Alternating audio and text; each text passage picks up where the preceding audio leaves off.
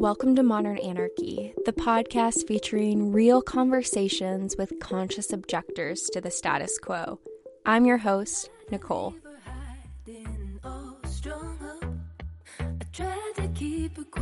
but she's screaming inside of me. I tried to keep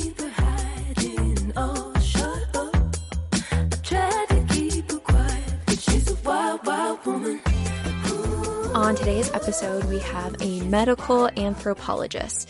Jessica joins us for a conversation around the power of psychedelics, grief and loss, and how to make meaning when you're presented with the opportunity to redefine yourself. I really appreciate all the vulnerability and honesty that she brought to this conversation. And I think so many people are going to resonate with your journey. Also, if you're kind of nerdy like me and all of these topics, then look on the show notes below. I add research studies with hyperlinks, videos, just stuff. If any of this really resonates with you and you want to learn more, there's links to just start doing that process below. And any book or any person that's ever mentioned on the show, I usually put all of that stuff below. So check it out and tune in to today's episode. Look, Bumble knows you're exhausted by dating. All the must not take yourself too seriously, and 6-1 since that matters, and what do I even say other than hey? well, that's why they're introducing an all new Bumble with exciting features to make compatibility easier, starting the chat better, and dating safer. They've changed, so you don't have to. Download the new Bumble now. Well, hi, it's nice to meet you. Hey, nice to meet you. Is there anything specific that you feel like you want to talk about today or any thoughts about recording today? How are you feeling? Yeah, so a lot of people tend to reach out to me to talk about psychedelics and addiction because it's something that really interests them. But if you don't have a part, more of a particular interest, I would, I think I would love to use this time more to speak about like the Maya platform, which is the company that I work for and kind of just like what the future of psychedelic therapy looks like. I don't come in with like any preconceived concept of what to talk about. I really like to leave it to the person that's in this space to kind of direct it. But equally, when I do that, I really want to hear about you as well. So my story really comes from a very close, dear friend of mine. Hmm, I'm going to restart this. Okay. I started working in the psychedelic uh, renaissance and movement um, about four or five years ago when I got introduced to the Montreal Psychedelic Society. I uh, attended a talk by somebody named Katherine MacLean, who worked very closely in the Johns Hopkins trials uh, in the early 2000s. And um, it was uh, Dr. Katherine MacLean that introduced me to the whole world of psychedelic assisted therapy. So this was at a time that it had been two years since I had lost my friend to uh, substance use, and there was uh, some kind of reaction that happened in her body upon taking heroin. And um, mm. she had been unconscious for over 45 minutes. And that was when I was 21 years old. We were both 21 and, and that was the first time I ever had an encounter with loss of a dear friend to substance use.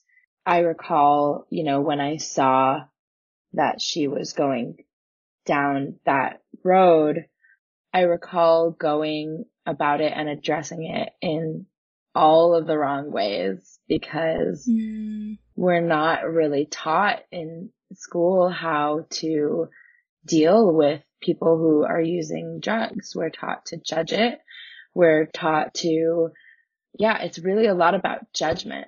And I found myself in that moment, in the moments where I was faced with an opportunity to express my concern.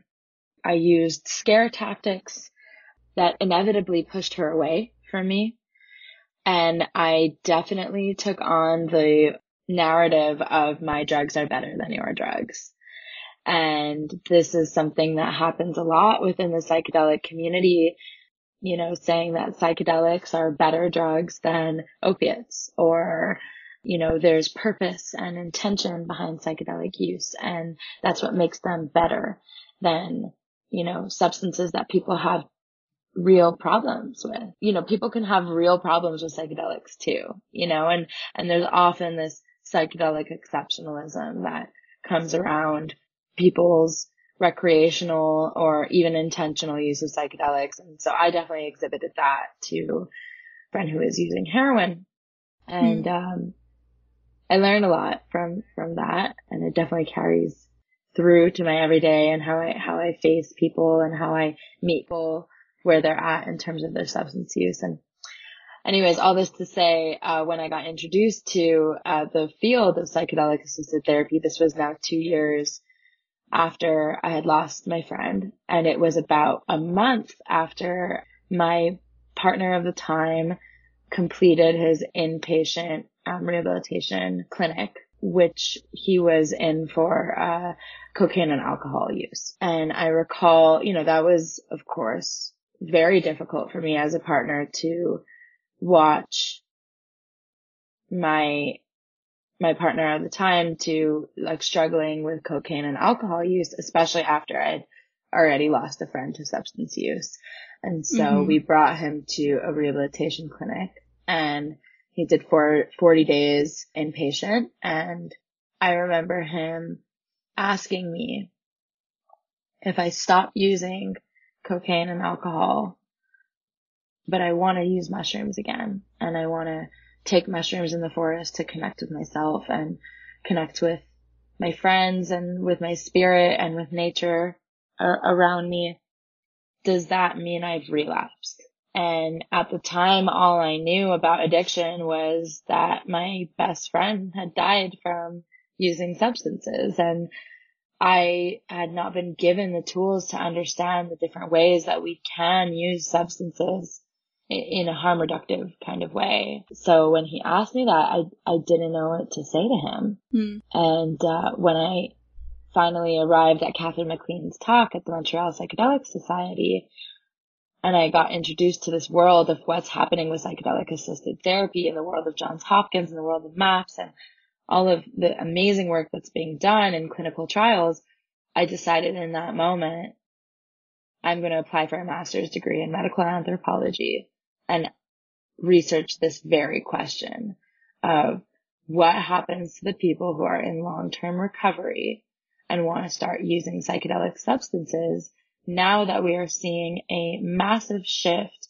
in the cultural narrative around what psychedelics are. Are they a drug? Are they a medicine? And that's going to cause a lot of questions for people who are in long-term recovery um, in the traditional 12-step model of of recovery. Yeah, I'm thinking of Demi Lovato and the California sober. Have you heard that term? Being sober but still using weed mm-hmm. as like a form, and that's kind of what I was thinking about. But there's a lot to that story that I would love to spend some time like diving even deeper into if you're willing. Absolutely, yeah. About your yeah your personal experience because. Uh-huh pulling it even back to when you were 21 and your friend losing a friend. I can't even imagine what emotional things you were going through at that time. And I don't want to make assumptions. And I would like to hear, like, what was that like for you? Thank you so much for asking me that. And thank you for taking a minute to pay some attention to that.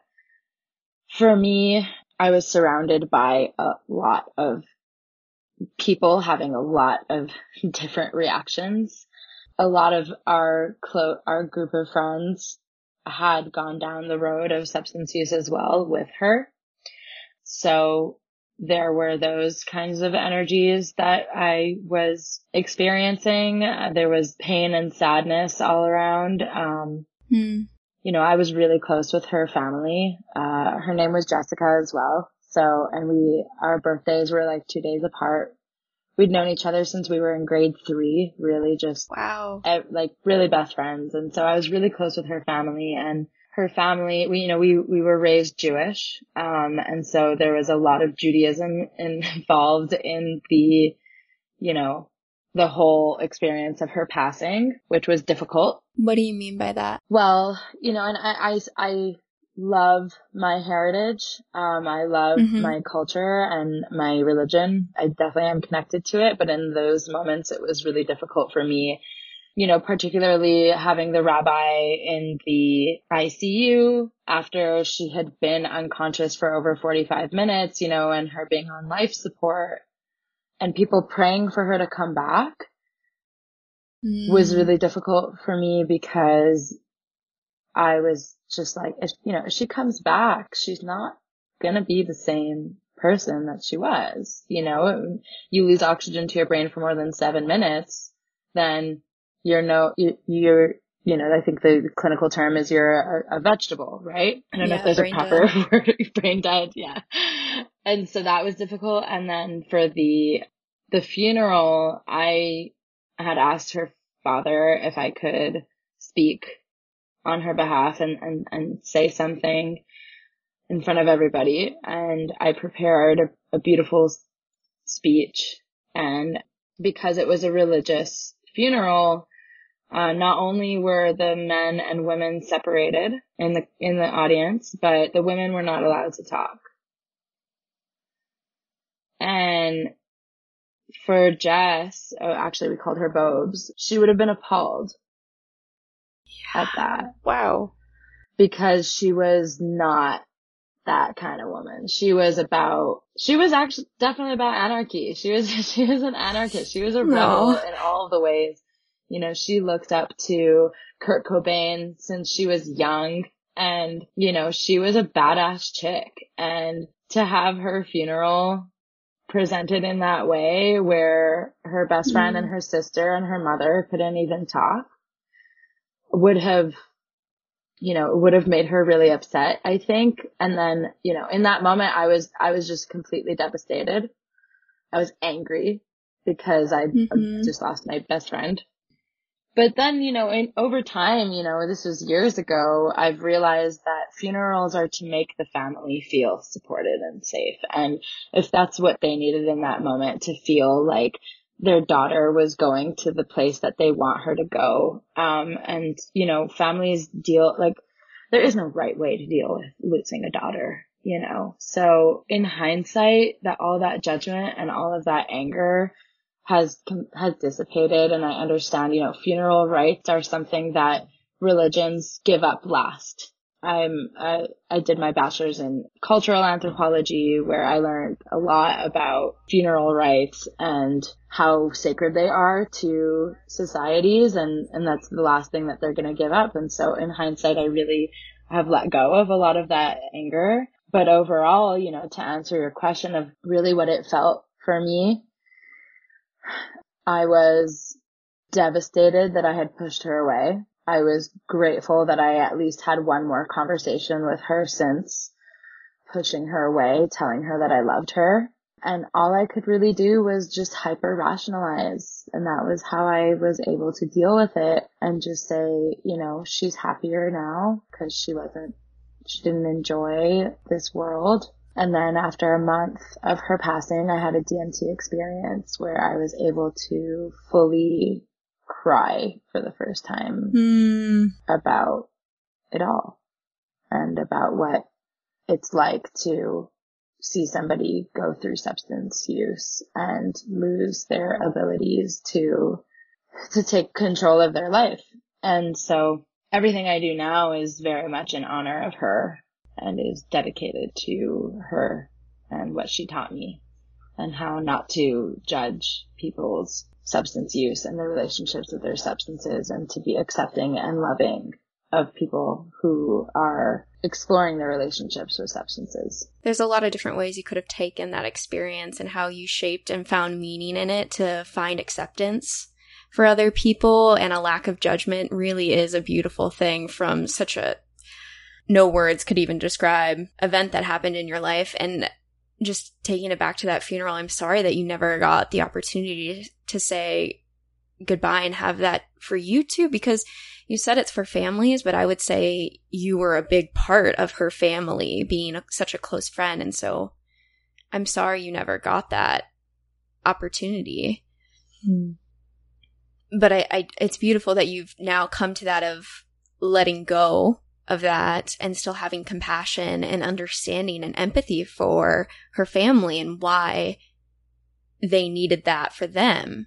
And It takes a lot of reflection and a lot of work sitting in your thoughts, sitting in what makes you uncomfortable to get there. Thank you. Thank you so much for seeing the work that has been put into accepting this as my reality and a part of my story. And it may, it, it often makes people really uncomfortable when I talk, when I say, Mm-hmm. you know, oh yeah, I lost my best friend to heroin addiction. And a lot of people haven't experienced that, you know, a lot of people haven't even experienced loss, let alone, you know, watching somebody go through heroin addiction. And, and I'm realizing that I'm saying like heroin addiction as in like, that's like the worst possible thing. But there's so many, you know, alcoholism could be just as ugly or just as, I don't want to use that word, just as devastating. Um, Mm-hmm. but this is so much a part of who I am now that, you know, I really wouldn't be here. I really, really would not be here if that never happened. I would not have looked at my partner of the time when he asked me that question about mushrooms with those, with the same concern. I wouldn't have even probably suggested for him to go to rehab because I wouldn't have had that experience before. And then I wouldn't have done my master's degree and I wouldn't have gone down the road of psychedelic assisted therapy research. I wouldn't live in Denver right now where I'm surrounded by beautiful community that love me and accept me and see me where I work for a company that inspires me. You know, all of that, as much as there's so much pain, I, I wouldn't be who I am if I didn't experience that. And if I didn't watch myself be psychedelic exceptionalist and tell her, hey, you know, you should really use LSD instead of heroin Mhm. or cocaine because like my drugs are better and like you'll have a better experience. And if I didn't say that, I wouldn't be able to walk around talking about the ethics of, of using psychedelics. You know, I had to fail first before I can learn like, hey, that was wrong what I did, how I spoke with her, how I judged her and how I was upset with her for not giving me attention when she was struggling with addiction. Mm-hmm. I'm really grateful that this is where we started because, you know, a lot of times in the podcasts or, or just in talks that I'm giving, it's, it's on the research that I've done and I try and give at least five or so minutes to, to talk about that story, but it's been a while since I've gotten to really, I don't know what, it's been like 10 or so minutes that I've really got to reflect on all of that. And so I, I'm really grateful for this opportunity. I think that the beauty of what I like to talk about on the show is this. Like, I could spend Mm. the whole time talking to you about this because I think that this experience that you've had and the journey and the meaning that you've made out of it is so applicable to so many other people out there who maybe have someone struggling with addiction or are in, or maybe had a similar experience to you and are still in that stage of feeling responsible for what happened and not going through the evolution that you have. And that's a lot of truth and experience and beauty that I want to probe further into.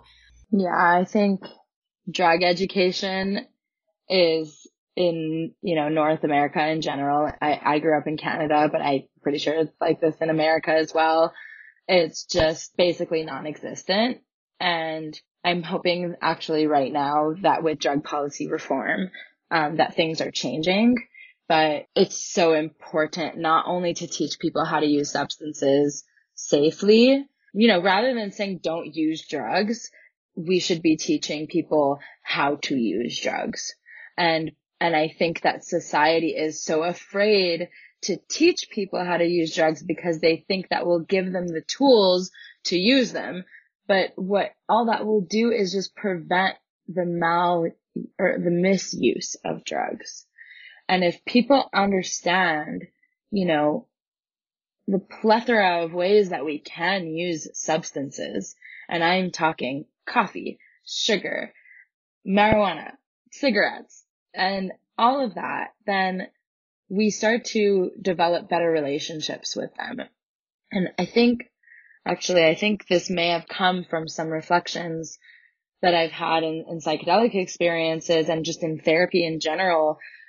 You know, when we do the shadow work, which is like a hot word that comes up a lot, we're not trying to pretend like the shadow doesn't exist.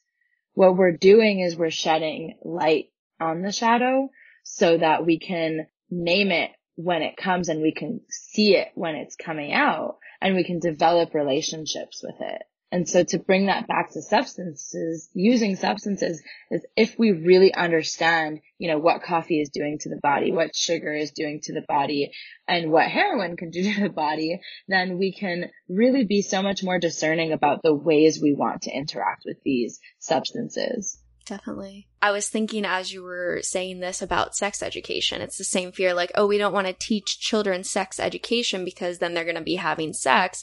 But by not doing that, then it's just making the whole mess worse. That we do the education to prevent disease or health concerns. Like, it's just like, and the same, I think, logic applies in this situation, right? And equally, you were talking about shadow work. I think a lot of people don't even know what that means. I would love if you could just explain a little bit more. Mm-hmm. One of the large narratives within the world of psychedelic therapy is that it's not the substance that's going to fix you. You still have to do the dirty work afterwards. And, you know, I was just listening to Rick Doblin's most recent podcast, for instance, on, on Joe Rogan. And he was saying how the 60s really created this perspective of psychedelics as being this silver bullet that's just going to fix everything. And in this new wave of the renaissance, of the psychedelic renaissance, it's extremely important to make sure that we are graceful in the ways that we are presenting the benefits of psychedelic substances and that we ensure that people understand that the psychedelic can only show you so much and that you really need to do the work afterwards to implement the lessons that you had learned. And so that's why in the protocols for psychedelic assisted therapy, after each experimental session, there's there are three integration sessions that follow until your next experimental session. And because the integration is the most important component of doing psychedelic work, internal, you know, self growth. And so part of that is developing relationships with the shadow. And you know, a lot of people in the new age world are, are talking about shadow work. And I don't, I wouldn't call myself an expert on shadow work. Um, there's get, probably going to be somebody that can give you a really good definition of it. But I know that I've been doing my own shadow work. And, and what that means is what I was saying before is really just calling out my dark side and naming it when it comes about and it's not about trying to reduce the shadow. It's not about removing all of our inner demons because that's, that's not realistic. And our demons and our shadow are there for a reason. They're there to protect us from old trauma. They're there to remind us of old trauma and say, you know, oh, I'm going to engage in this pretty like toxic pattern or behavior because I had to learn how to do that after, you know, this terrible experience. And we've developed these uh, coping mechanisms uh, that are not always healthy for us.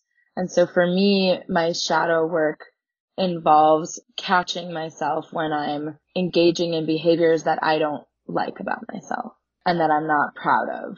And it's not about not doing them you know, and it's not about shaming myself when I catch myself doing it. For me, it's being grateful to myself for being able to acknowledge it and say, Oh, great.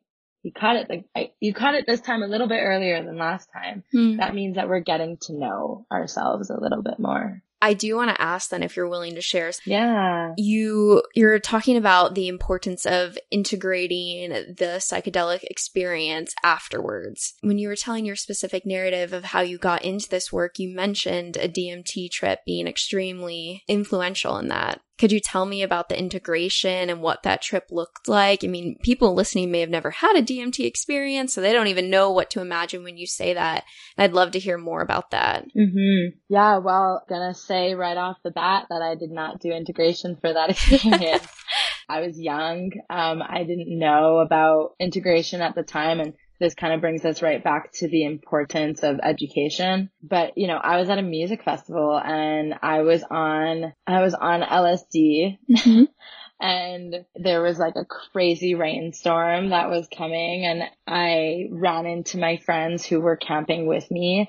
They were running towards their tent and in my head, I was just running from the rain. I didn't know where I was going and I was just following them. So we get in the tent and they say, okay, so we're going to do DMT now. And I was like, oh, okay. I guess the universe wants me to do DMT right now, you know, and I'd never done it before. But I did make sure to check in with the people that I was sitting with. And I said, you know, you guys all know each other really well and I've, I've known you a little bit, but not on the level that I necessarily am um, ready to be my most vulnerable open self with. And so I want to know that this space is safe for me to, to be as vulnerable as I might want to be. And I wanted to establish that before doing anything. And so I guess that was good intuition because now in hindsight, you know, after doing a lot of research, uh, set and setting is the, is the most important aspect of taking a psychedelic substance. And that was me establishing the setting and making sure that my mindset was feeling secure. Right. And, you know, they all responded saying, you know, we love you. We want you here. And they made me feel accepted and wanted and safe and that I can be whatever version of me I want. So we passed around the pipe in a in a pretty ceremonial way, um, where each person had their own moments with the drug. Um, and so DMT lasts around 15 or so minutes. And so they would take three inhales of the smoke and and then they would have their experience and we would all be sitting with them during their experience and we would kind of ask them do you want physical touch do you want us to be focusing on you? Do you want us to like do our own thing? And often, you know, somebody might be so far gone that they can't communicate those things, but sometimes they can. And so everybody kind of went around and had their turn. And when it was my turn, I had a really hard time uh, inhaling the smoke because it's, it's quite hard on, on the throat and on the lungs. And so, uh, and that had happened to another person as well. And this other person, um, really reminded me of my friend Bob's, um, Jess. And I recall actually three months prior to this day that we were taking DMT together, I remember hanging out with this girl and saying, Hey, you know, you really remind me of my friend Bob's and she's like struggling a lot right now with heroin and I'm really worried about her. And I remember us talking briefly about it. And so I took my, my turn and I was like, oh, it's not really working. Like nothing's really happening. You know, I was also on another substance, which is not necessarily like the best thing to be doing when you're trying a drug for the first time.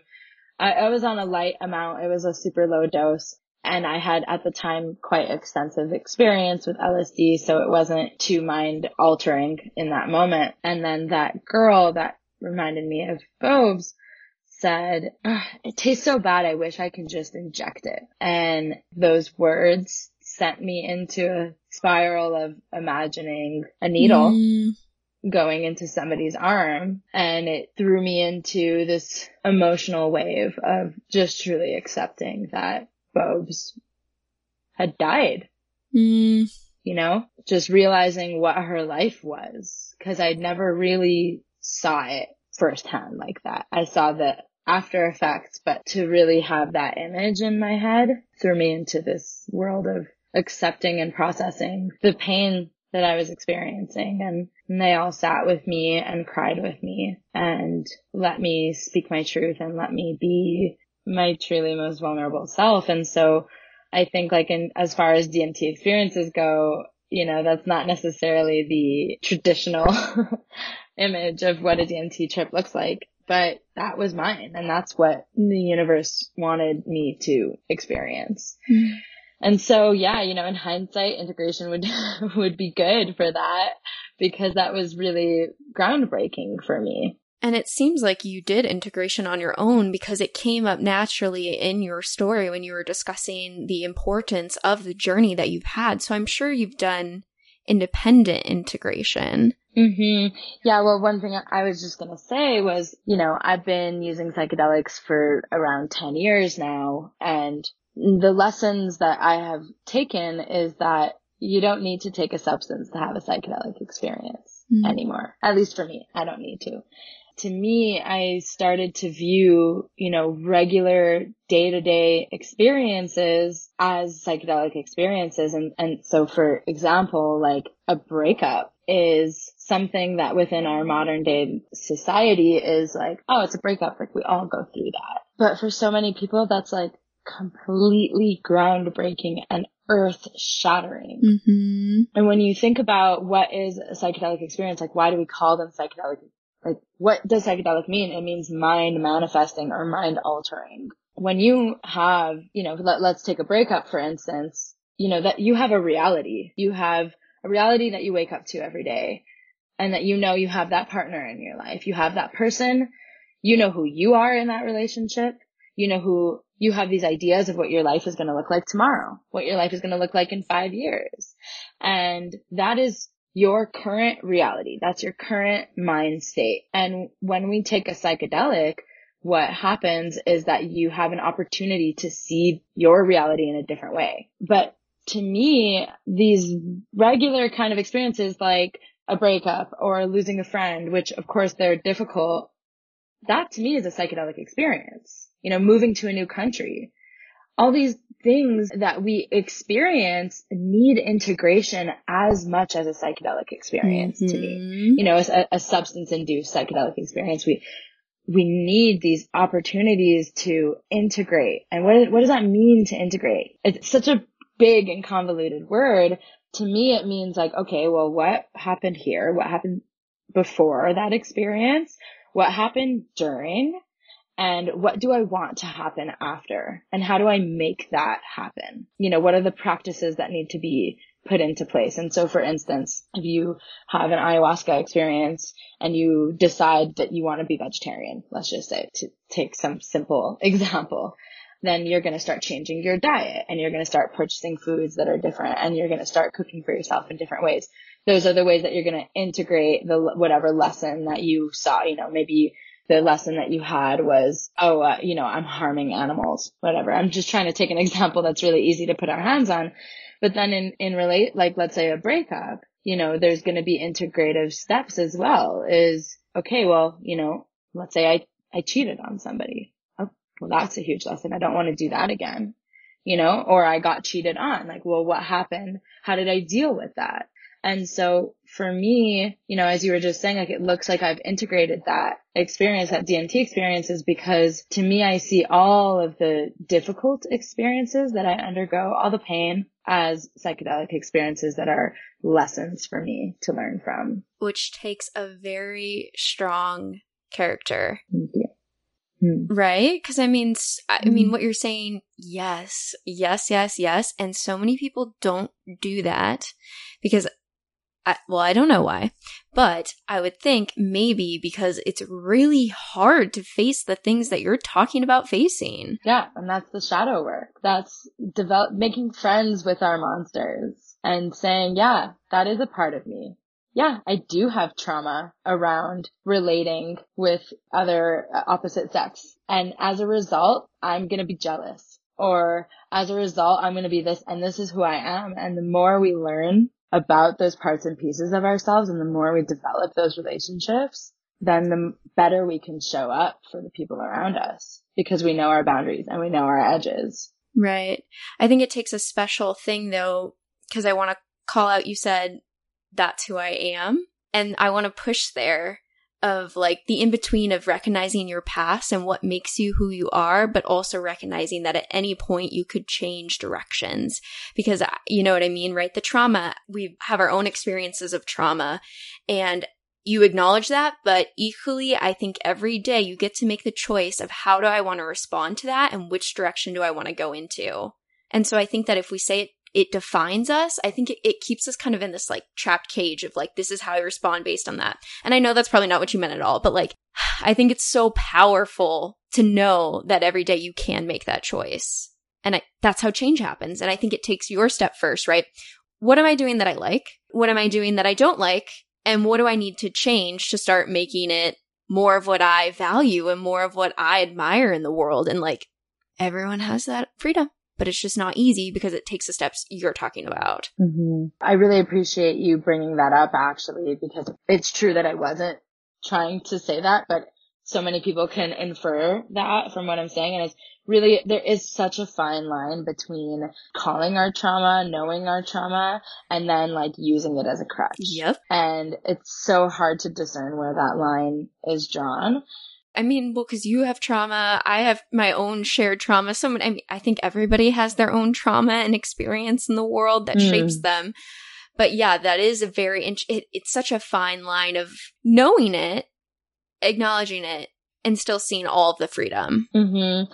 And and you know the thing is is that we are as human beings we're meant to evolve and we're meant to change and we're not we don't need to be stuck in any old version of ourselves and growth is a beautiful and important thing and and every day we get to choose what is the version of me that I want to present today it doesn't need to be always predicated on who we were before. Yep. But that will allow you to discern and decide, oh, you know what? Yesterday, yesterday I was this version of myself and today I don't want to be that version of myself, you know, and today I'm going to be maybe more kind to my body or I'm going to be more paying more attention to my community around me and listening to those around me and you know. Exactly and this is why i have been writing about this because i find it so particularly interesting because to exist in this world right and have some semblance of meaning we create this narrative, right? We live in, we live in the now, like we only ever live in the present, but to have like a sense of self, we look back on the past and say like, this is who I am. This is what I've been through. And this is like my history that makes me me today. But in doing mm. so, kind of like a force of gravity, like keep ourselves stuck on the earth and it makes it heavy to move and to change and to just dance through life and take different directions when we hold on to a narrative that is inherently not in the present at all. It's kind of like a baggage we carry that like defines us. The other side then is you just live in every moment as like, I am who I am and I, I, I'm not defined by anything and I don't like labels and other things. And it's like, I feel like there's a good place in between. Mm-hmm. Yeah, you know, it's awareness, it's mindfulness, it's patience, being kind to yourself and learning and growing and that's all we can do. Yeah, I think sometimes trauma has like a beautiful way of, you know, like a fire that scorches a field and everything's mm-hmm. dead there. It's, you know, what remains will stay, but from there you build and you have just immense space to build whatever you want on top of that. And I think there really is a beauty to the tragedy of trauma and like how we mm-hmm. make meaning of those experiences really, it changes the world. Your trauma propelled you down a path to do what you're doing today and you're making mm-hmm. infinitely more ripples in the community being honest about your experience and the work that you're doing. Mm-hmm. The analogy that you gave about a burning field, mm-hmm. right? Yeah. It's funny because there's this old, older tradition and way, a form of agriculture, which is called slash and burn mm-hmm. agriculture.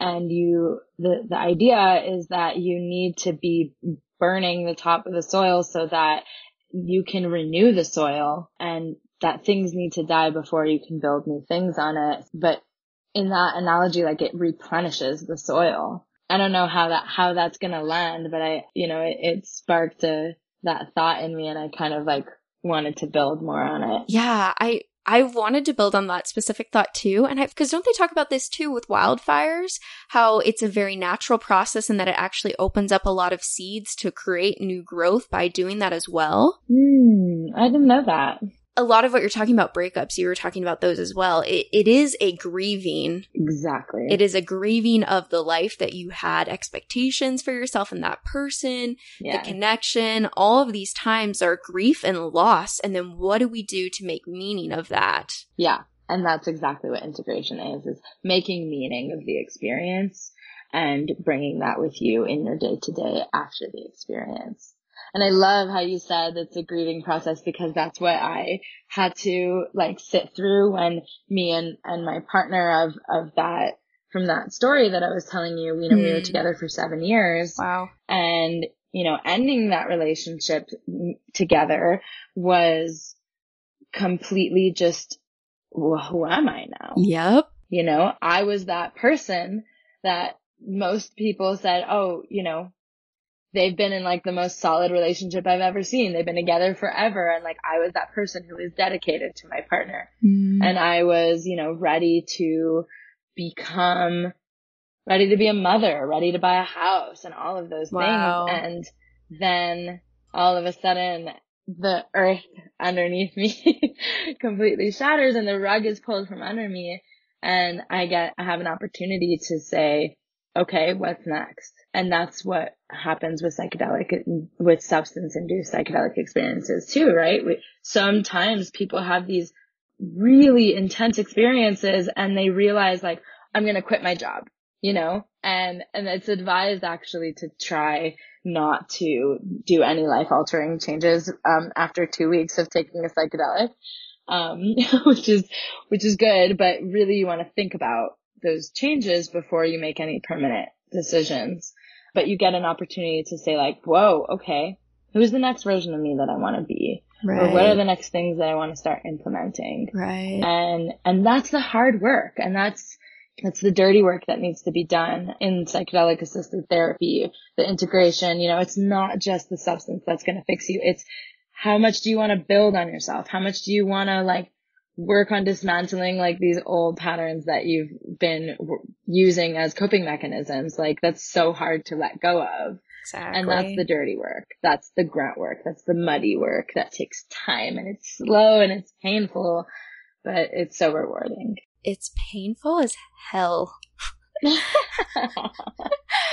I released, I don't know if you saw this, I released in one of the episodes previously on abortion. It was the first time that I had uh, spoken publicly about it to my religious family. And I was sitting in that work with my therapist, just crying, but telling her, like, I'm so excited to be coming to the, into this space of being out about it, but this work is not easy and it's painful and I'm mm. scared. And like, yeah, so as you were saying that, I was just remembering like my personal, the last time I said that was in therapy. And it's like, sometimes you can know that you want the change, yeah. but still know that the change is going to be hard, painful. And I was literally just crying because I knew it was going to be hard. Yeah. Mm. And it was. Thank you so much for sharing that. Yeah. Thank you for Mhm. listening. Um, Yeah. I always like to have these real conversations of like what it's like to actually be in these emotions and like a lot of talk of change is so exciting and it's and it's oh you could be anything you could be anything but like there is a lot of it that is just sometimes closing down relationships that no longer serve you or enacting boundaries that change the relationship dynamics and that's not Mm. easy and it can be really hard. Yeah. Mhm. And it requires so much discipline because we have our comfort spaces, Yep. you know. I have this friend, really close friend of mine, who's just an outstanding human being that's suffering um, with something called akathisia, which is an illness that that there's not lot, enough research on right now, and there's not enough awareness on, but it is a possible side effect of getting off of antidepressant and antipsychotic medications. And what happens is that people have experienced bits of terror that take over um, the mental space that are just unbearable and uh, incomparable to any pain that people have experienced before. And so I don't know a lot about it and I know that it's it's something that it needs so much more research on. Mm-hmm. But the way that she always explained her depression was that it was like this old, dirty, stained mattress that has like your imprinted, your body imprinted in it.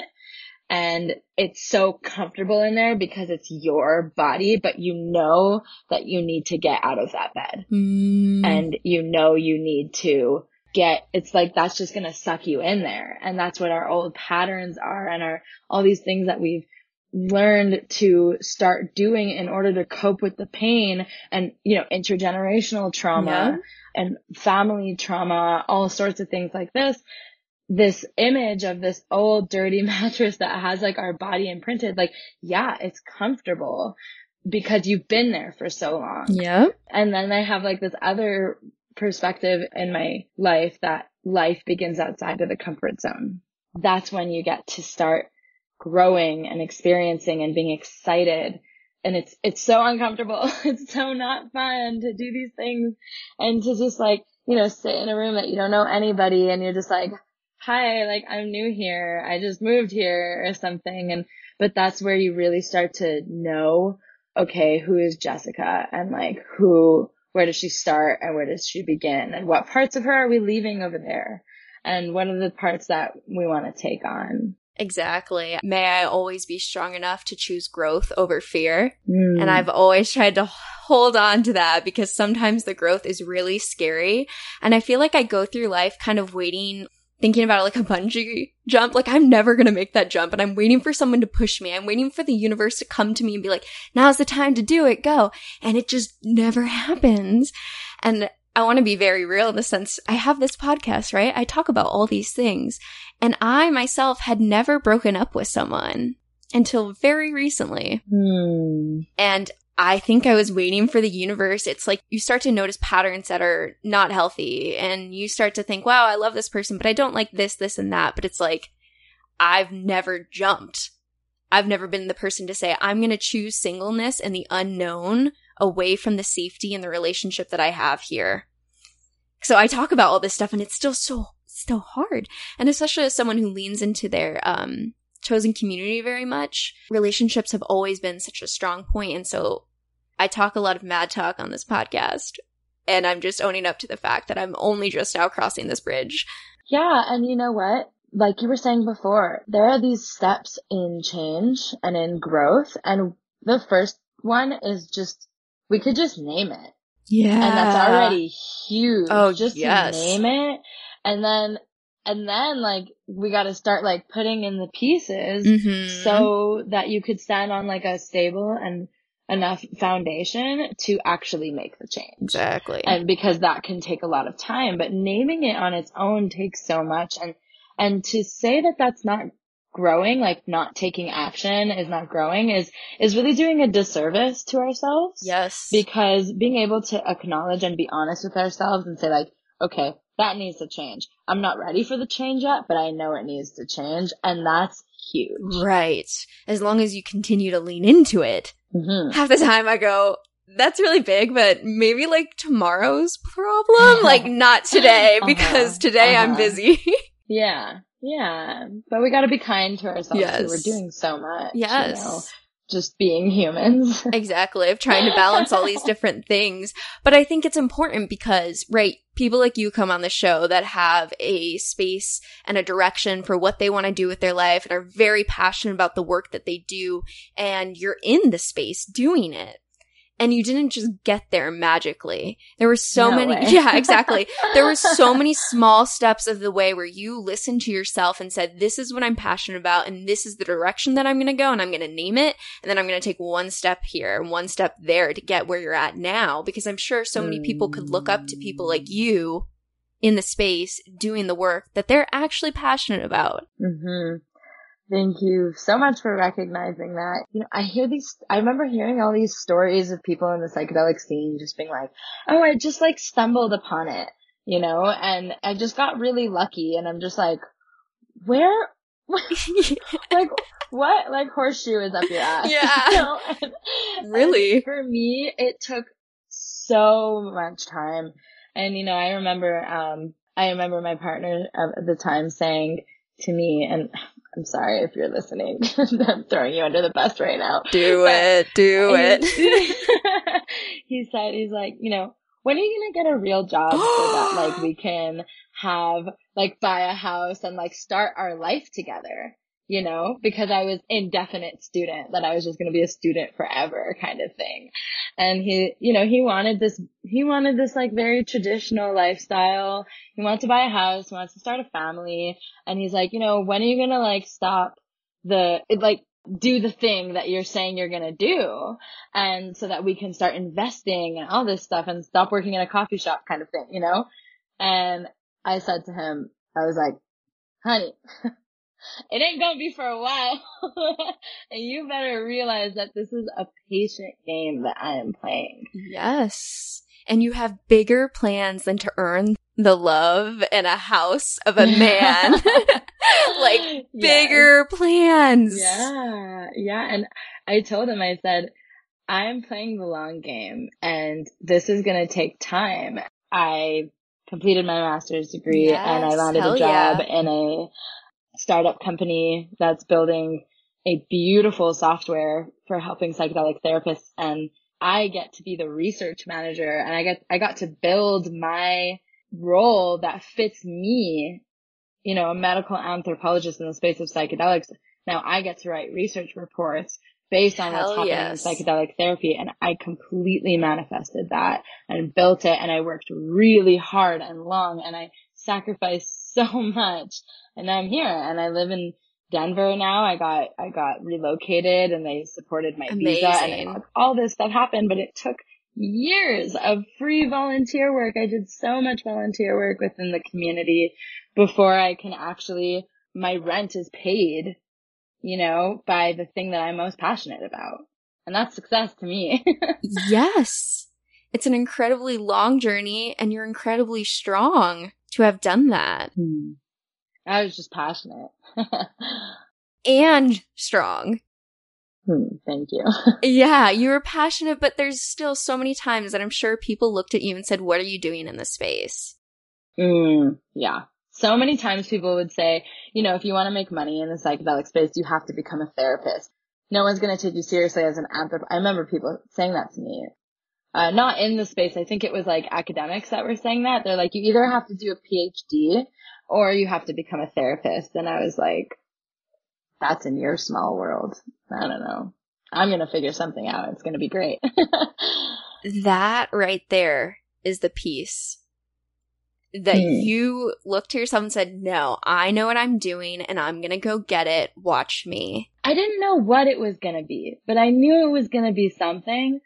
And when I get, I, I get some, you know, people reaching out to me when I was involved with the Montreal Psychedelic Society asking, you know, for consultation of like how to get involved in the field of psychedelics. And the thing that I always say is just follow your heart and trust your path and actually really have faith that like your heart is going to bring you where you need to go. And as long as you follow that passion and your curiosity, it's going to lead to greatness, especially in the psychedelic community, because I think what works so, the thing that works well in the psychedelic community is when people are coming at it from a genuine space.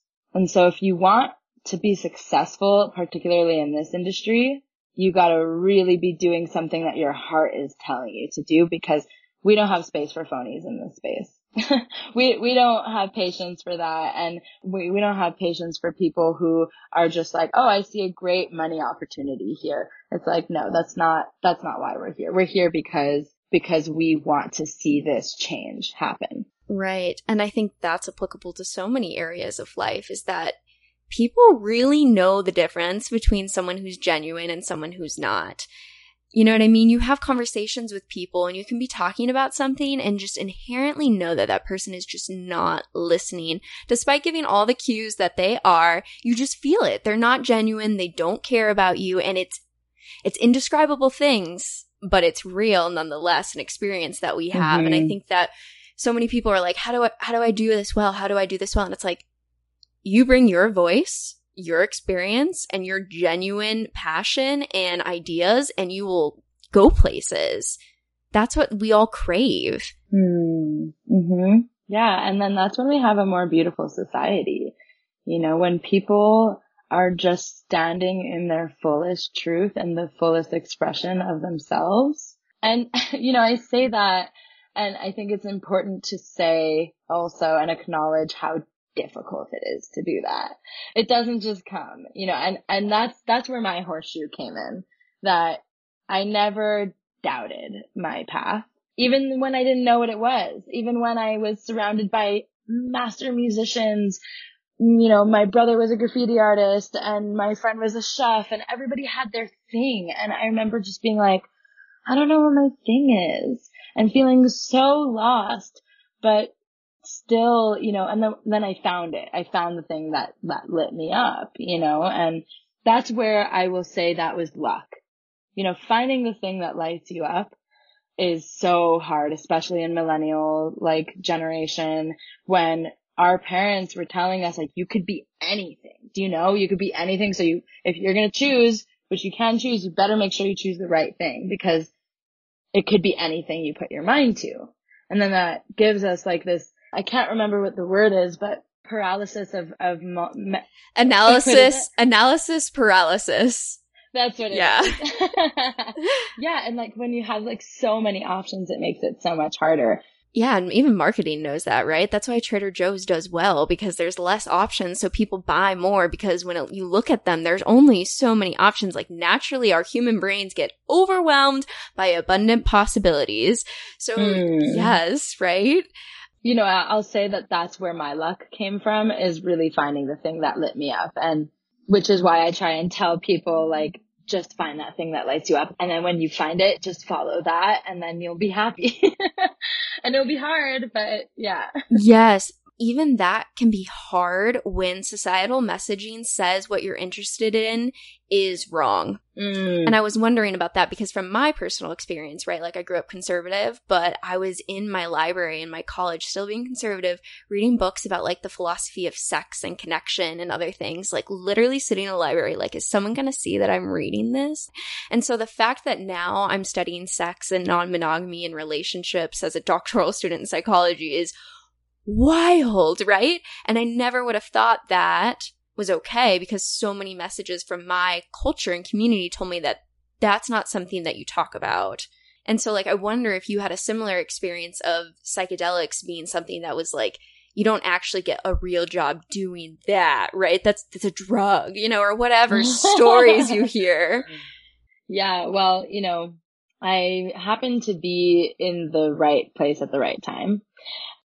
Right now, the world is really excited about psychedelics. It's a hot and sexy topic. Yeah. And like when I meet people and they're like, Oh, what do you do? And I'm just like, Oh, I work in the psychedelic healthcare industry. And they're like, wait, what? Does that mean like you do mushrooms every day? And I'm just like, yeah, that's exactly what, no. Yeah. and you know, people get so excited about it, but I will say, you know, five years ago, I had to do so much more explanation for what it was when I first got involved. Whereas now, like, people are like, oh yeah, you know, I heard about that. I heard that they're using this for like veterans. And it's really like the, the cultural narrative has completely shifted within the, ever since Michael Pollan's book came out in 2018 you know, I'm, I'm so grateful that I have even, you know, I'll, like, even though they were, I, I was raised religious, Jewish, my parents were always so supportive and so understanding and curious that I never had my parents saying like, what do you mean you're going to study psychedelics?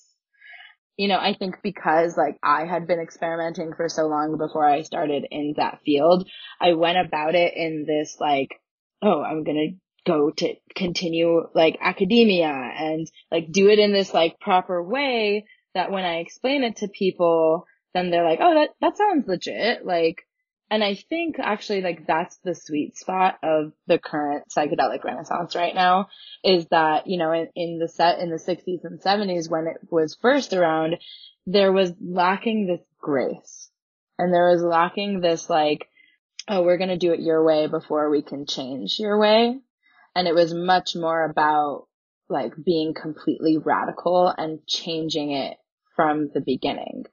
In contrast now, you know, the way that Rick Doblin is doing it is he's hitting America where it hurts, which is its veterans, saying like, hey, these people need help. Like no one's going to deny that.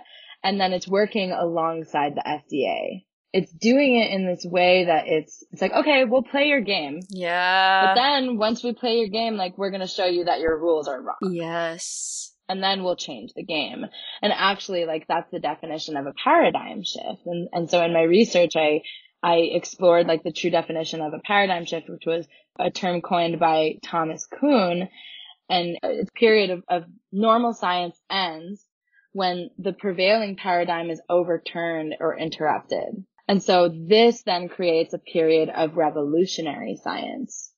And so interruptions and changes to the rules of the game by posing new questions of old scientific concepts which leads to the creation of new paradigms. Fundamental change, like a paradigm shift happens when, when fundamental change happens in, in the basic concepts and, and the practices that we have in, in day to day life. Like the things that we've said every day and that we've accepted, like this is fact, this is fact, this is logic.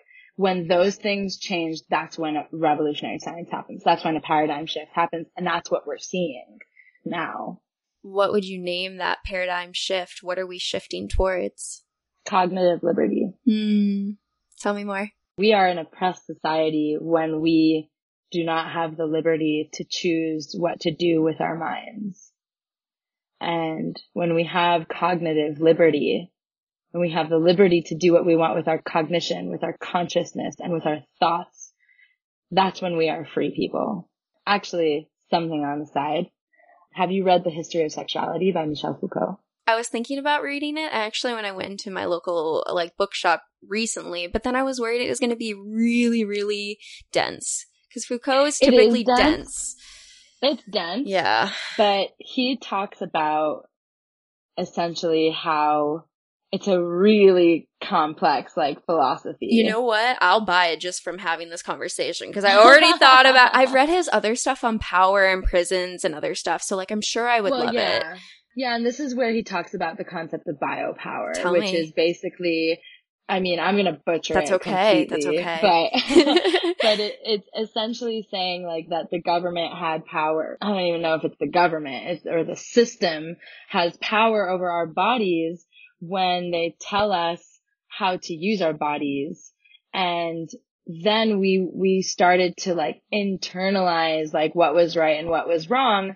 And then through in a capillary nature, you know, through things like schools, the nuclear family, and all these other systems that have been put in place, that's where the control happens Yep. over the people and the masses. And then the government didn't even need to do anything at all because the people started embodying the truths. Yep, that's exactly what he talks about with punishment. How we used to have these public displays of hangings and other pieces to reinforce the punishment system. But and then he talks Mhm. about the panopticon. It's really this concept of the guard being in the center of this jailhouse and being able to see everyone, mm-hmm. but the prisoners not being able to see the guard. And then he mm-hmm. compares that to exactly what you're talking about is that our form of control has really happened internally Mm. that now we've internalized the punishment system and Mhm. comply with it and always have this sense of being watched and like are we complying with the systems so and i think Mhm. that all of societal structures are really doing that right like w- more recently in the media there was a student who a male student who was kicked out for wearing a skirt and then the teachers came back with wearing skirts as well to kind of combat that Mm. who the hell said that you can't be a male and wear a skirt? And where the hell did that come from? There's such like an internalized gender expectations for dress now that we have power structure Mhm. dynamics with what pieces of cloth you put on your skin. That's nuts. I'm sorry. Like Yeah. what? Yeah. You know, Yeah. like this just all these Yeah. expectations and it, it's internalized. We've all, because we, the narratives of what we're supposed to do to fit into a society, which makes sense because we're social creatures. We all want community. We all want belonging. And so, but that inherently, I think of what Foucault is saying is creates these dynamics that control your internal cognition. Exactly. And so that's why, you know, to me, this movement and this revolution and this paradigm shift is one towards cognitive liberty and having the freedom to do what we want with, with our bodies, with our minds, with our lives.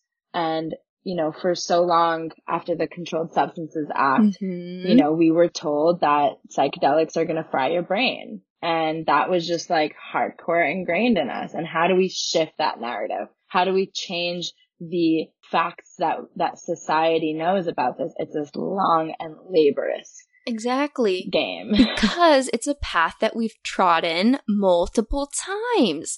You know, thinking about nature, when you go out and walk out in nature, that path that people continually walk, it becomes a permanent thing in the ground. And our cognitive abilities are the same way. We think drugs are bad, drugs are bad, drugs are bad, drugs are bad. And now we're asking everyone to take a completely different path. And it's going to take a lot of unlearning to be able to start to walk that path when your brain has been put in this perpetual direction. But I think also that's the beauty of psychedelics, right? Is you have the psychedelic mm-hmm. experience and it pulls you off mm-hmm. of that mm-hmm. path exactly. when you surrender to the drug. And that is so incredibly powerful for people who have depression, anxiety, other things where like we get into these habitual thought patterns and it's so hard to hop out of them for even a second because it's your path that you've been walking. It's exactly. hard. Another great analogy, and I think Michael Pollan talks about this as well. When the default mode network is quieted, which is what happens when, when you take psychedelics, all of those like paths that you've been walking, like a car driving in mud or something, like you're trying like so much to get like out of these like hard ridges. And then it's like a whole new blanket of snow comes around that you can start driving on new paths. Which makes sense because we see the neuronal pathways that light up when we study in an fMRI and all these other things. Uh, we see that literally the brain makes novel neuronal connections. Mm-hmm. What? That's amazing. Mm-hmm. Like, what a powerful thing that we are just learning to unlock and touch the surface of. Mm-hmm. Oh.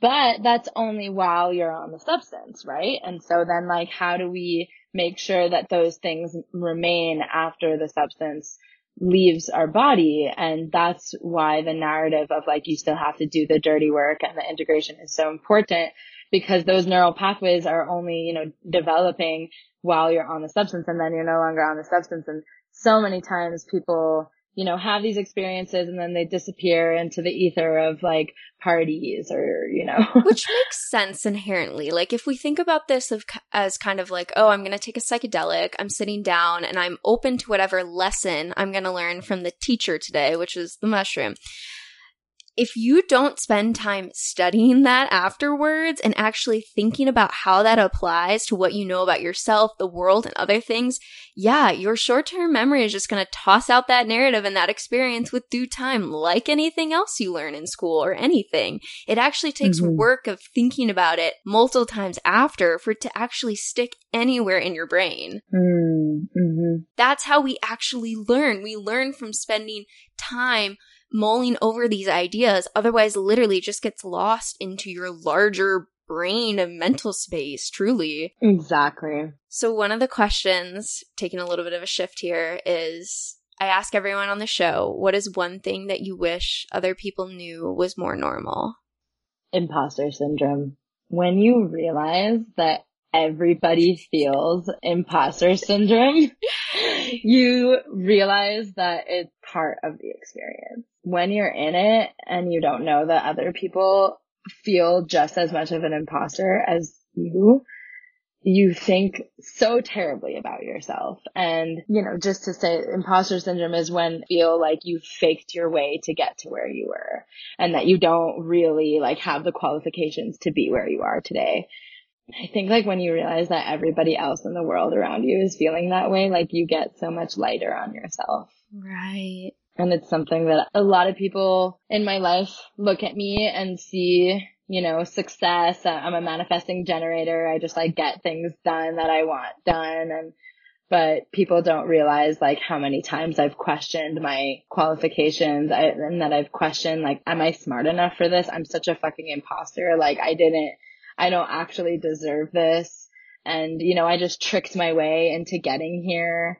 And, you know, when I started my master's degree at McGill, teachers said to me, they said, like, your writing is not master's level. Like, I don't know how you got through and like how you got accepted here. And like that was the first time I really Whoa. experienced like crippling imposter syndrome it comes up all the time. You know, it, imposter syndrome is, is so much a part of becoming a successful version of yourself.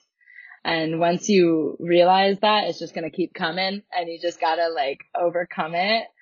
Then it becomes a little bit easier. And, and also being kind to all the people around you, knowing that they are probably feeling that way too. So is that what you ground yourself in? Just the mass prevalence of imposter syndrome? it's that no one's got it figured out. You know, you're not the only one that hasn't got it figured out. No matter how much somebody looks like they've got it figured all out, they don't.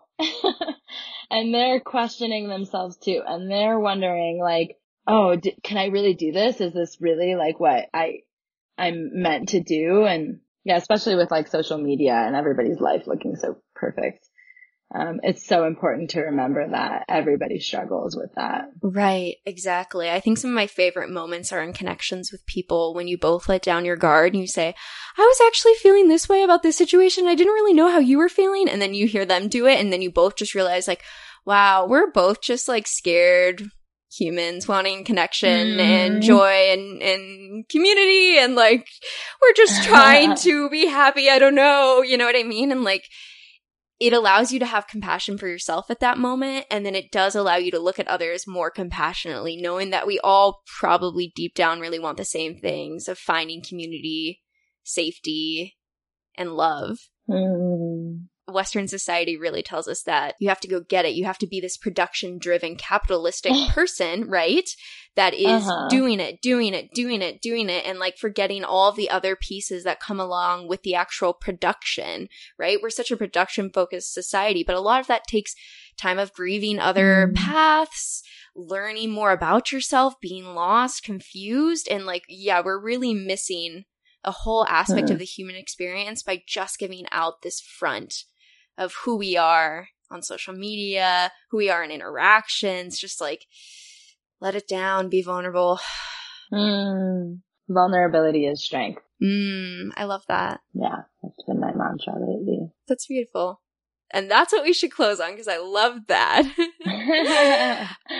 Amazing. I want to uh, ask you to to plug like everything that to direct people your way if anyone really resonated with what you said today. Yeah i guess i just like want people to reach out to me. Like if people want to so if people want to connect with me i the, my favorite way is to do one-on-one conversations with people. And i'm comfortable giving out my my personal email address which is jesskadosh at gmail.com and you can find me on social, um, on Facebook. I'm Jazz. So J-A-Z, um, Kadosh. Um, and, uh, yeah, please reach out to me. I love connecting with people who are looking to get involved in the psychedelic space. It is a long and treacherous road, but if you love it, it wants you there. Yes. Well, thank you so much for chatting with me. This was really lovely. Thank you so much, Nicole. I yes. really enjoyed this. Good. I'm glad. If you enjoyed today's conversation, then subscribe for new episodes released every Wednesday and follow us on Instagram at Modern Anarchy Podcast, where we open up a dialogue about all of these topics. Otherwise, I'll see you next week. And a special thanks to one of my favorite artists, Yor Smith, for the intro and outro song to this show.